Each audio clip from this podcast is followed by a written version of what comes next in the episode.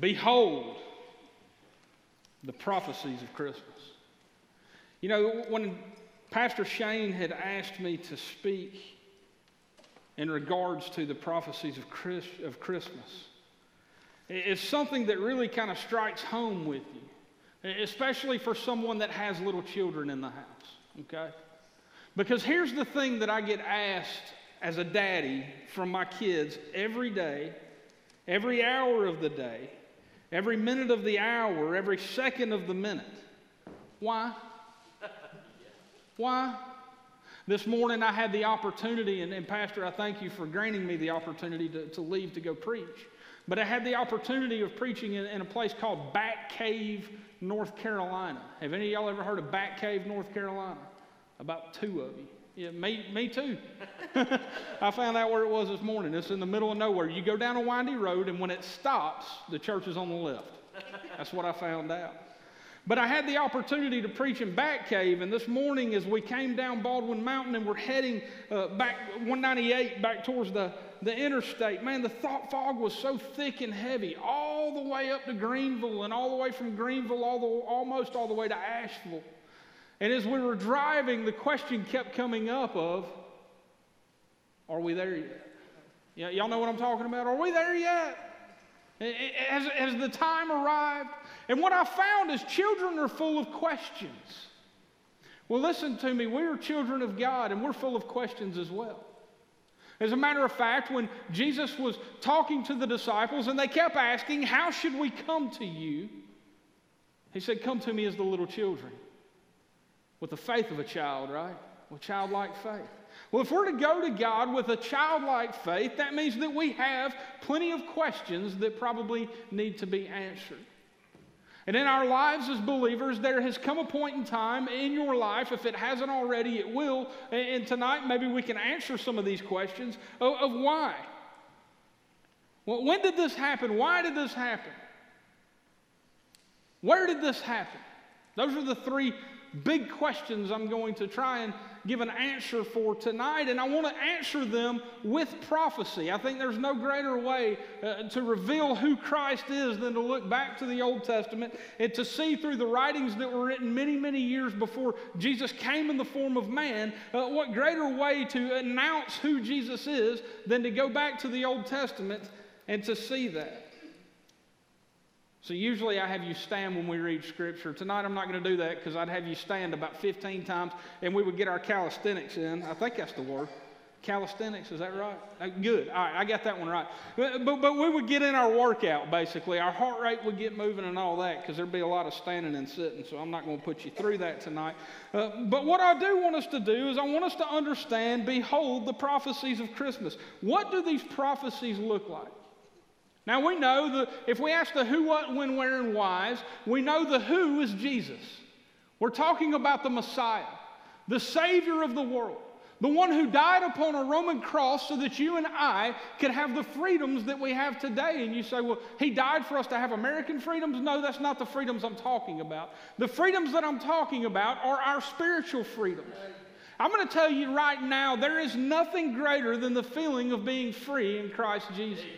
That's one of the things I was preaching on this morning was the glories of God and how God gives us this greatness and these glories. And it's not a prosperity, it is an understanding. It is finally being able to sit down and say, God, I'm yours.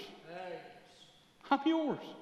I'm no longer bound by the sin in my life. I'm no longer bound by the way that I've lived. As a matter of fact, the book of Ephesians, chapter 2, Paul is talking about how we are children of wrath. Listen, I'm no longer a child of wrath. Praise the Lord, He allowed me to become a child of His. These are the freedoms we're talking about. So, the who, right? The who is Jesus. The what of Christmas? Well, why do we celebrate Christmas? Well, because a child was born. I look out and I see Carol holding a Cabbage Patch child, right? And, and y'all probably had to go to Cleveland and, and that child was born and you had to sign a declaration, a, a, a adoption paperwork for that child, did you not? Did you know that a book of Ephesians, chapter 1, I believe it's verse 7, says that once we become children of God, we are adopted into his family? You say, well, you're comparing me to a Cabbage Patch Kid. Well, that's what I looked out and saw, so you can have that. I mean, it fits. Some of us, the shoe fits a little better than others. But,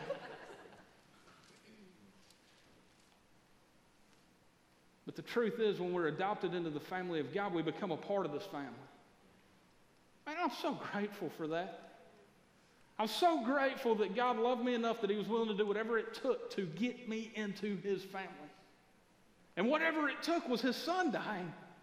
And I think I've said this before, but I love each and every one of you, and I love all of you greater than anything on this planet, but I don't love any of you enough to give my child for you. Any of my children. Any of the 37. Y'all pick which one. I got enough. But I don't love you enough for that. God does. So the what is the birth of Christ, the birth of God's Son. God being willing to say, All right, here's my son, and he's in the heavenly place, and I'm going to take him and I'm going to place him down into earth. I'm going to give birth to, or give birth to him through a virgin by the name of Mary, and through that, he is going to save the entire world. Isn't that awesome?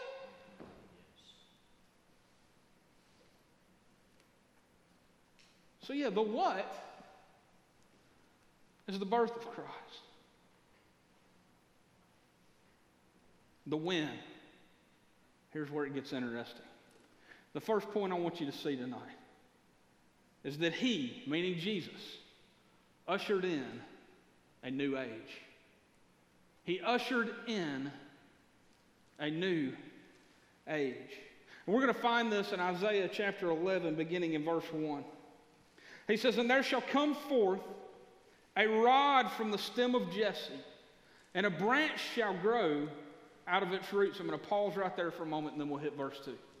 So there shall come forth a rod from the stem of Jesse, and a branch shall grow out of its roots. Now, what is this talking about? Rods and branches? Some versions may say twig, other versions say a shoot a shoot from the stem of Jesse. What does this mean? Well, I, I like the term rod, okay? I'm just going to be honest with you. I like the term rod because I know what rod means. When, when I was a kid and I messed up, mom would tell me to go pick a hickory. How many of y'all have picked a hickory before? Let me see your hands. How many of y'all have picked the wrong hickory and got sent out to pick another one? Let me see your hands. All right. I heard a comedian one time, he said, Now that's what cruel and unusual punishment is. He said, because you get sent out to this tree and you're told to pick something that your mama's going to hit you with, and you're sitting there looking at the tree thinking, if I pick that one, she's going to send me back out here, and this one's going to break my back. So which one do I pick, right?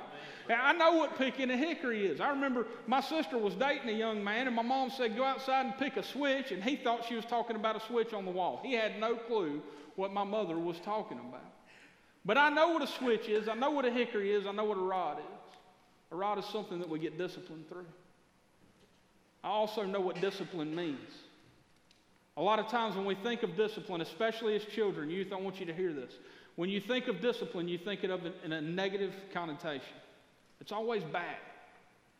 I want you to reverse that. As a parent, it's not negative. As a parent, if it's done correctly, it's done out of love. And you're showing your child how much you love them by the disciplinary actions that you take towards them. Now, not all children need to be spanked. I get that. Some of them you can sit in the corner, and man, I'm going to tell you, it'll wreck their world. Uh, my son, I can look at him and say, Son, I'm disappointed in you. Whoo! He don't like that. I got another child that I could break her back with a, with a rod, and it wouldn't change anything anyway. but nonetheless, when we start to understand who this Christ Jesus is, this root that he's talking about here is the Messiah. Yeah. This rod that's coming forth. There shall come forth a rod from the stem of Jesse, and a branch shall grow out of its roots. So, who is this stem of Jesse? Well, we find that in Matthew chapter 1, verses 1 and through. Hang on, I'll tell you right quick. Look at that. See, I ain't even prepared. Verses 1 through 17, you see the genealogy of Jesus Christ written out. And it comes through, it starts with Jesse and goes all the way through, all the way through the lineage of Jesus Christ. And you see it come down through the, through the way of David, right? by way of David. This is prophesied about. Isaiah chapter 11, right? We start to see how this prophecy is fulfilled. And what I need you to understand is that in order for Jesus Christ to be the true Messiah, in order for him to fulfill even these three prophecies that we're going to go over tonight, that's not including the rest of the tens of prophecies that he fulfilled. It would be like hitting that lottery a couple of weeks ago for someone like myself who doesn't even play. That's the chances that you have. But here he says, All right, so we've got this rod that's going to come forth from the stem of Jesse and branch out and grow out of its roots. And the Spirit of the Lord shall rest upon him. The Spirit of wisdom and of understanding, the Spirit of counsel and of might, the Spirit of knowledge and of the fear of the Lord. So you have this beautiful spirit that's going to rest upon this rod that's going to come out of, of Jesse, eh, whatever that means, right? Let me explain to you what that means. That means that one day there will come a Messiah, and the Messiah will come from the lineage of David. And when that Messiah comes into the world, the Spirit of God will rest upon this Messiah and will give him knowledge of things that no regular man should have knowledge of ever. And as that knowledge comes forth, that knowledge is also going to bring a sacrificial giving. You say a sacrificial giving, well, I know what that means. I've given sacrificially before. I gave a man $100 one time when I didn't have it for myself. And my, my family sacrificed for that. C.S. Lewis, I was reading a few weeks ago uh, regarding uh, my, my daily devotion, and one of the things C.S. Lewis said was this How dare we say that we give a sacrifice to the Son of God? Think about that for a moment. How dare we say that we give a sacrifice for the Son of God? I do not have anything that's worthy of sacrificial giving to Christ who gave everything for me. The little that I have to give up isn't true sacrifice. It's just me saying, God, I'm going to be yours. I'm going to be available. I'm going to let you use me. True sacrifice is a man laying down his life for his friend. That's what true love is. And we see that love coming. So when we start to see this first prophecy of when, it's the new age that's being ushered in. Now, uh, along with Christ, the Messiah, coming, we need to understand what that means as far as the ages. You have the age that was, the age that will be, the age to come, right? And, Luke chapter 20, I think, gives a great example of what this age to come is. The, the present day age uh, that was going through the Jewish time all the way up until Christ's death, burial, and resurrection was the day of the law. Hear me on this. It was the day of the law. And at the resurrection of Jesus Christ, that day of the law was lifted. The ban on Christianity, is, as to say, was taken away, and all of a sudden there became a new way. There became a new way for people to get saved, and I praise God for that because I'm telling you, I've read the law, and, and you know what? You can't eat pork in that. I like bacon and country ham. You know what? There's a lot of things within this law that, if I'm going to be truthful with you, I have no way that I can uphold it. And God said, Look, I'm going to take the veil, I'm going to take it back, and all of a sudden we have this new age. Now, this new age also extends into a time in Luke chapter 20 that, that is on past the age of Christianity. Which tells me this that the new age that Christ was ushering in was the age of eternity. He talks about people being married and then all of a sudden that's taken away. That's taking away at eternity. So when we think about this new age that Jesus was ushering in, this new age is a new age of eternity. It's something that's never ending. I love the Lord. And I'm thankful for Jesus' death, burial, and resurrection. I'm thankful for his birth.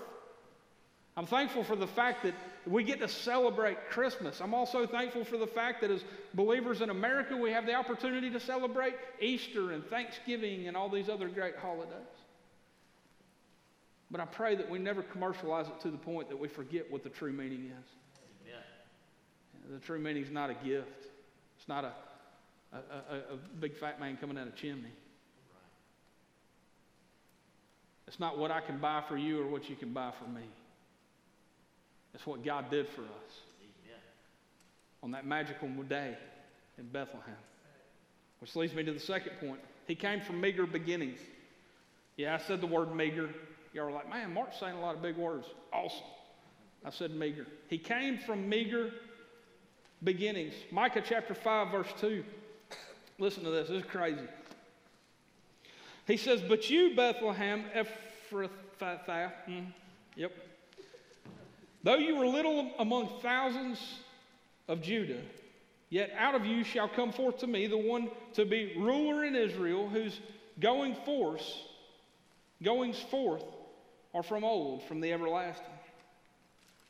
All right, so Micah's giving the prophecy to Israel, and he's talking directly to Bethlehem, and he says, Look, you, Bethlehem, even though you're tiny, even though you have little, the ruler is going to come from you. Now, for us as Americans, this doesn't mean a whole lot. You got to understand that. We live in a nation where we see people go from uh, rags to riches all the time.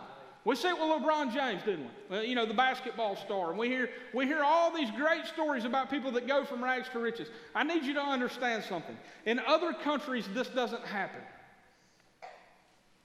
You're destined to live the life that you're born into.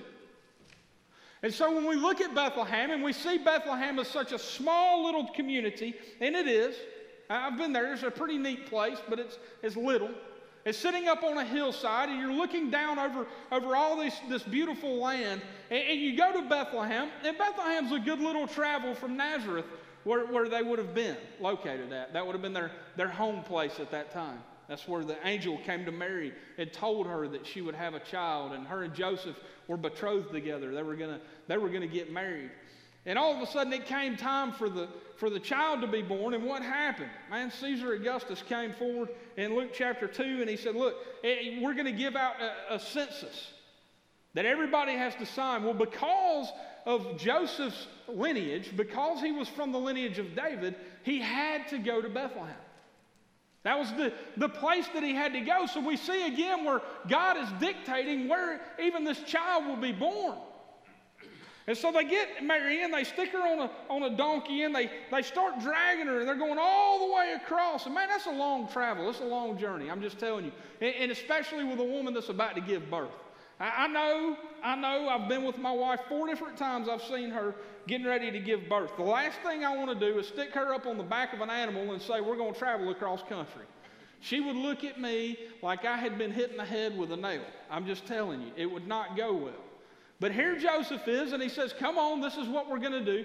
And they get all the way to Bethlehem, and what happened? There wasn't any any room. No room at the inn. No room for you. Everything's closed off. And I can see Joseph right now arguing with the innkeeper, going, Please, Mr. Innkeeper, you don't even realize, man, my wife is about to give birth. We got to have a room. And he says, No, I'm sorry. But play, I'll do anything. You can have my donkey. Just get, Give me a room, please. I said, No, I'm sorry. So, you know, we think about a manger. And in our minds, we have what that looks like. It's probably a stable, right? No, that's not what it was. It was a carved out spot in the side of a mountain. That was it. It was a cave where our Savior was born.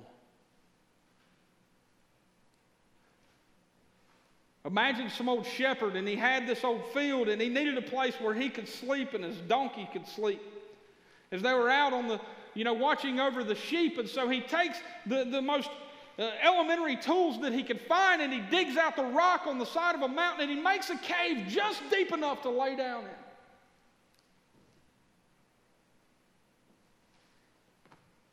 And this is what my Savior was born in. You know what? I praise God for that shepherd that prepared the place where my Savior would be born. I praise God for Caesar Augustus because without the, without the census, this prophecy wouldn't have been fulfilled. I praise God for the little things. Y- y'all know how that feels? You ever pray? You ever sit down and just think about the little things in your life? The little things. Me and my wife were driving down the road the other day on the way to her mom's house. It was Wednesday afternoon, and there was a car heading towards us, and it ran off the road and it swerved. And he regained control. That night, as I was laying in bed, it was the little things. I said, Lord, thank you for allowing that car not to hit us head on, because it was about to. It's those little things that we need to thank God for. And think about all the little things that had to line up for this to take place. Every single one of them.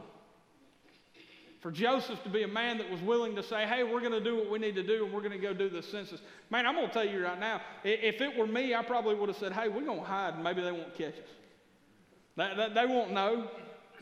Honey, I'm not putting you up on, that, on the back of that animal. We're not traveling across the country to do this. There's no way. I, I mean, imagine going from here to Atlanta, right? Or even from here to Cornelia. On a donkey. On a donkey. Could you imagine that?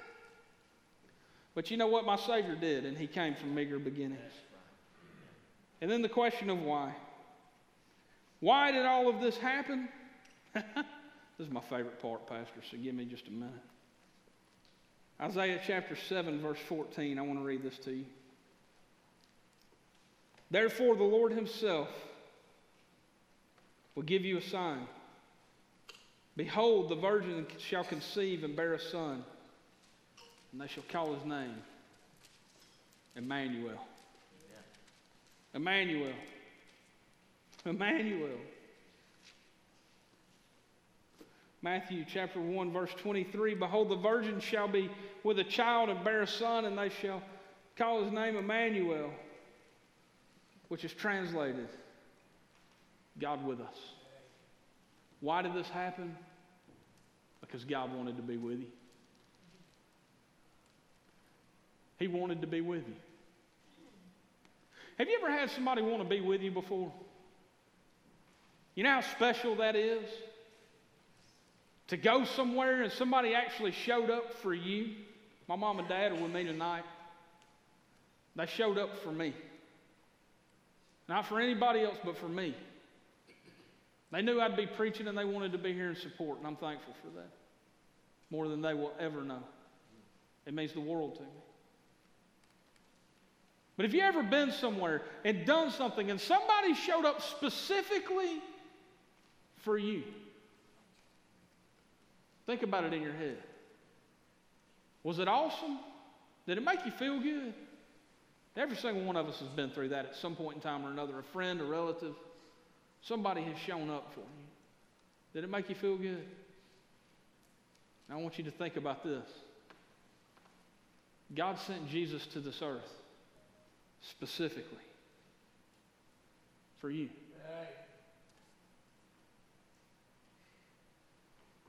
Step back for a moment. God sent Jesus specifically for you.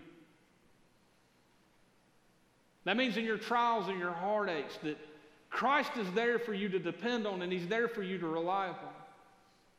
He's there to bring you joy in the midst of the storm. He's there to give you comfort in your time of need. Notice I said comfort, not provision. He's there to give you comfort in your time of need. But more than anything, He's there to give you salvation in your time of desperation. Hey. I can't help but go back to that Ephesians passage that I preached from this morning. That we were once children of wrath. And one of the things I kept going back to was my last name. My last name, my last name. My last name means something, okay? It means I'm a lawnmower mechanic, first off. It does. Everybody, my, all the men in my family can work on a lawnmower. Now, some of us better than others, but that's just the way it is. I'm the best, in case y'all want. But that's just the way it is. That's what we all did as a profession at some point in time or another. Uh, I've got a brother who can cut wood. Man, he is the best. He's the best carpenter I've ever met in my life. And, I've said it before and I'll say it again. I can't cut a straight line if you asked me to. You don't believe me? Go right over to Homer Street and look at some of the carpentry work I've done over there. I'm telling you, it, it looks like a bunch of four year olds put it together. But nonetheless, God did gift me in the area of mechanics and their mechanical ability. And The reason why is because I can understand things. I, I don't know why. So I know you're sitting there looking at me like, hang on a second. I know this guy, he don't understand anything. No, when it comes to an engine, I can understand the way that it works. And because I can understand the way that it works, David, you and I were speaking about this this evening, I can figure out how to fix it. If something's broken, because I understand how it works, I can figure out what's broken and fix it and repair it. Right? I said fix it. That's a Georgia term. Repair would be the proper vernacular. There I go with big terms again. But because of that, that's how my mind works. But here, here's the thing because of my last name, I'm able to do that. Well, what I figured out, and this is so awesome, what I figured out was that in July of 2007, guess what? Kneel down right here, I got a new last name. God gave me a name that supersedes Thomas. Do y'all get that? It's bigger than the name Thomas. It's the name of Christian, Christ follower, little Christ, whatever name you want to give it. But that day, my life changed and it changed forever because I received Christ into my life. I gave my life to Him. I said, Jesus, whatever it is you want from me, I'll do it. And, and, I didn't realize the implications of that. But, but I said it. I said, whatever you want from me, I'll do it. I didn't expect him to move me uh, across the country. I didn't expect uh, him to call me into full time Christian ministry. I didn't expect the things that he called me to do. But nonetheless, I had to hold up my end of the bargain. So I'm still saying, Jesus, whatever it is you want from me, I'll do it. Just tell me what it is. Just speak to me. And because of these fulfilled prophecies, he's able to. And because of these fulfilled prophecies, I'm able to hear. Because this last fulfilled prophecy is this He abides with us. He abides with us. He lives with us. He sups with us. Yeah, that means He eats with us. And I'm going to tell you right now if you sit down to eat with somebody, that means you like them. You don't invite just anybody to your dinner table. It's people you like and people that you love, and, and God loves me. So He gave His Son for me.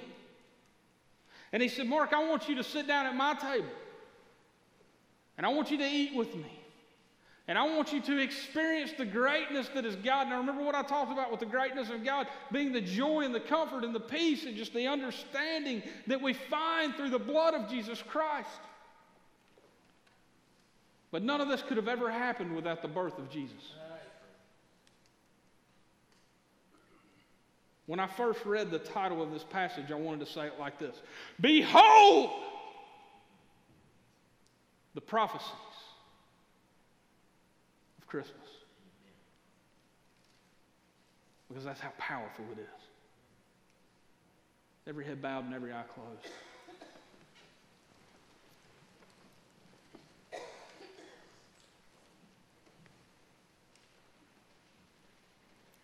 I got to ask you this evening do you know him? Now, listen, I, I don't mean. I don't mean do you know who he is. James tells us that even the demons know who he is and they tremble and fear his name. I mean, do you have a relationship with him?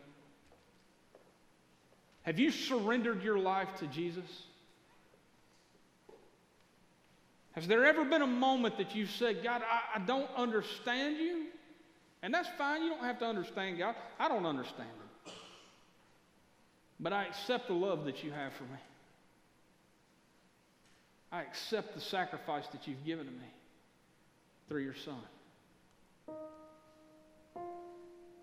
I know it gets confusing at times, and there's times that we sit there and we think, I, I, I, there's nothing I can do. And you're right, there is nothing you can do. Ephesians tells us that it's not of, not of our works, lest any man should boast.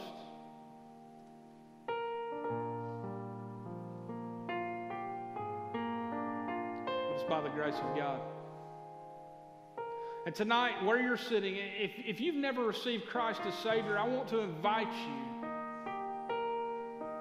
to follow Him. This prophecy of Christmas, these prophecies that we're talking about, do you know that they were for you? They're about Jesus, but it happened specifically for you. You say, Preacher, I don't, I don't know what to say to God. Well, I want to invite you right now, where you're sitting from your heart to God's. You might cry out to God. And it doesn't have to be exactly as I say, but just cry out to Him. You might say something like, Father, I, I'm a sinner. I know that I'm lost, and I know that without you, I'm heading for hell.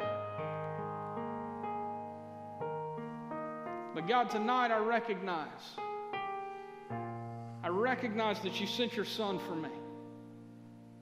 And I want to accept, I want to accept that sacrifice tonight. Lord, I give it to you. Right now, right where I sit, I give it to you. I'm asking you to come into my life and change me don't accept it without thanking Him. You might thank Him and say, Thank you, God, for saving me. Thank you for coming into my life and saving specifically me.